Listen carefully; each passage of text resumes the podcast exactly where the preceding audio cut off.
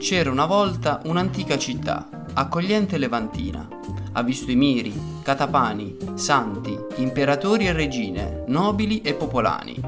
Centro di potere e porto di ricchi commerci proiettato verso l'Oriente, con gente industriosa e determinata, chiese, palazzi, teatri, capaci di rinascere si racconta attraverso il Cantastorie della mia città, un podcast di Radio Bari Podcast tratto dalla raccolta Storie Baresi di Vito Antonio Melchiorre, edita da Levante Editore. La coltivazione del cotone. Re Ferdinando II di Borbone, in occasione della visita compiuta a Bari dal 27 gennaio al 7 marzo 1859, con decreto del 3 febbraio, concesse alla città diversi benefici e affidò pure ad una deputazione composta dell'intendente, dell'ingegner Giordano e dei professori Longo e Chiaia lo studio di misure atte a migliorarne le condizioni igieniche.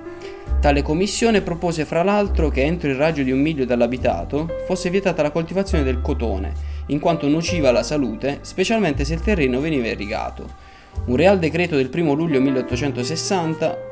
sanzionò il divieto e le multe cominciarono a fioccare a carico dei trasgressori. I contadini, molto preoccupati, indirizzarono allora una petizione al nuovo re Francesco II, facendo presente che il pagamento delle ammende, l'obbligo di svellere il cotone già piantato e la proibizione di continuare a seminarlo avrebbero rappresentato la distruzione di una delle principali risorse di Bari e la rovina delle loro famiglie. L'intendente, investito della questione da parte della Real Corte, invitò pertanto il decurionato a far conoscere il proprio parere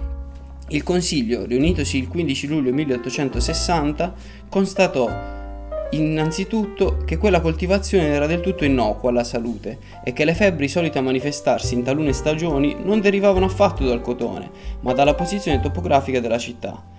I decurioni sottolinearono inoltre che il cotone costituiva la più redditizia attività del paese, prima per i contadini, che ricavavano due raccolti l'anno, a differenza di quel che riuscivano a trarre dagli oliveti e dai terreni seminativi. Era stata coltivata cotone fino a pochi anni prima, perfino la minuscola area sulla quale era sorto il teatro Piccinni,